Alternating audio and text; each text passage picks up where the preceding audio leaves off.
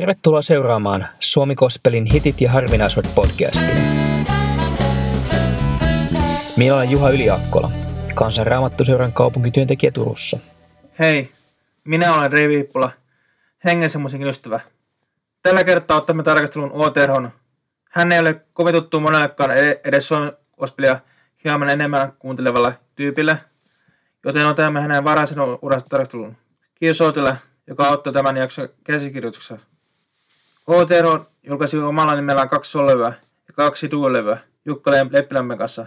Tämän lisäksi hänellä on mukana todellinen vapaus kokoelmalla ja useilla äänitteillä taustalaulalla. Outi vastasi kysymyksiini, jota lähetin hänelle. Milloin aloit kirjoittaa hengellisiä lauluja ja kuinka kospelurasi alkoi? Olin kirjoitellut lauluja jo murrosian myrskyissä 70-luvun alussa. Sävelet oli etnosuuntaista intiaanimeininkiä, vaikka kitaralla teinkin – Sanotukset olivat silloin shamanismin siivittämiä. Puhuin kuolleille ja muille hengille, tietämättä, että nuo olemat olivat vain sieluvihollisen saatanan vaikuttamia harhakuvia.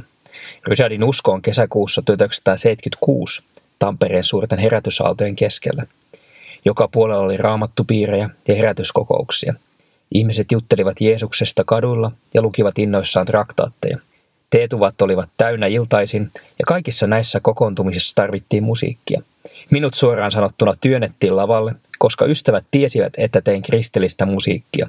Katukeskusteluista, raamattupiireistä ja oman elämän iloista ja suruista alkoi syntyä lauluja melkein joka viikolla. No Outi, mikä on sinulle tärkein kappale urasi alkuvuosina? En osaa sanoa, mikä omista tai muiden gospel-kappaleista olisi tärkein 70-luvulta.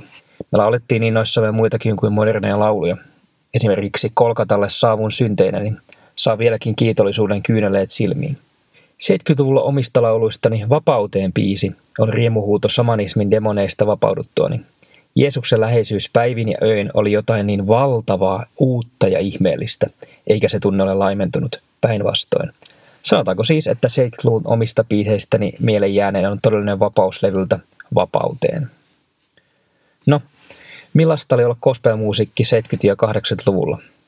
Itse ajattelin 70-luvulla tuon gospel-musiikko käsitteen tarkoittavan vain todella raamattuun uskovia modernin musiikin avulla evankelioa kiertäviä keikkamusikoita.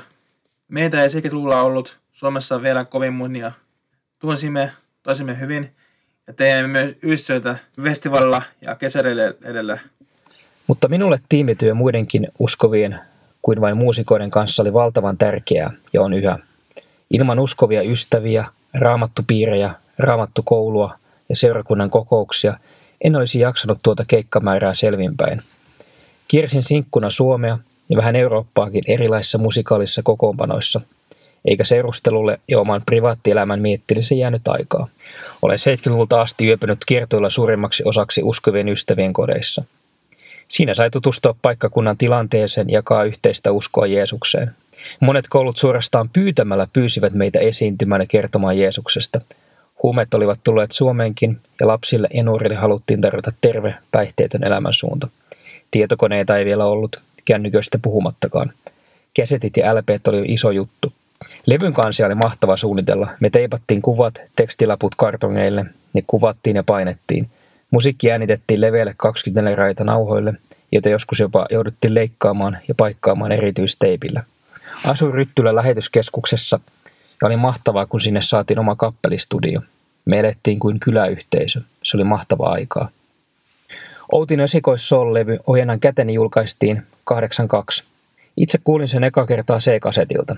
Siihen maahan ja nimikkopiisi ovat suosikkiani. Levy tuo esille Outin vahvan ja persoonallisen äänen. 20-luvulle siirryttäessä alan tutustua myös toisen antamien gospel-muusikoihin, jotka sitten muutaman vuoden kuluttua vaihtavatkin täysin sekulaarille niin sanotulle maalliselle puolelle. 80-luvulla meitä herätyspistojakin alettiin kuussa suorin TV-ohjelmiin ja isoille festareille, jopa stadionille. Vierastin suuria lavoja ja valonheittimiä, koska nuorena sairastin pahaa ahnea, mutta keikka riitti pienimmällekin yleisölle. Jukka Leppilammen kanssa tehty Minun käteni soi levyltä Mummu ja minä on suosikkini. Se on kaunis ja koskettava kuvaus kahden eri sukupolven ystävyydestä. Itse se myös koskettaa, koska olen maalta kotoisin ja pystyn samaistumaan hyvin laulun teksteihin. Soitin sen isovanhemmilleni omissa 30-vuotis syntymäpäiväjuhlissani. Miten Reijo tutustui Outi Terhoon? Kuuntelin radioreilta terapian laulan Petri Lasson haastelua ja hän toivoi joitain kappaleita soittavaksi radiossa. Muun muassa Ihminen maa oli Outi Terholta yksi niistä kappaleista, mitä hän toivoi. Rakastuin tähän biisin itse ensin hän ensin kuulemalta.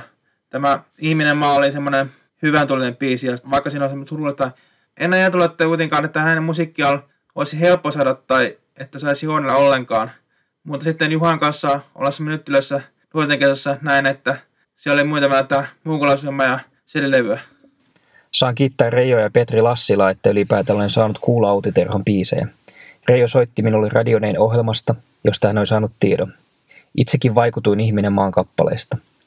80-luvun puolelta Outi vastaa siis, että tulee ensimmäisenä mieleen levyltä muukalaisuuden maja kappale Ihminen maan. Sen kappaleen soitamme tällä kertaa.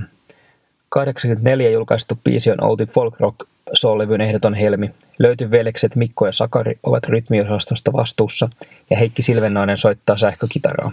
Kappale on Outin omaa käsialaa. Muukalaisuuden maja on kannella äänellä laulettua folkkia, jossa on myös pop- ja rock-vaikutteita. Sanotukset käyttävät jopa ihmisen rikkinäistä uostelematta. Puolisen tuhkaan kertoo ystävyyden päättymistä ja kaikesta huolimatta kertoo yksinäistä katkirista, jotka toinen toisessa löytää saa. Kuitenkin Jumalan armo tulee selvästi esille tekstejä ja siihen turvataan. Seuraavalla kerralla jatkamme Outin tarinaa ja selviää, mitä tapahtui vuonna 1987, jolloin kääntyi uusi sivu hänen elämässään. Kiitos kun olitte mukana. Siunausta. Siunausta.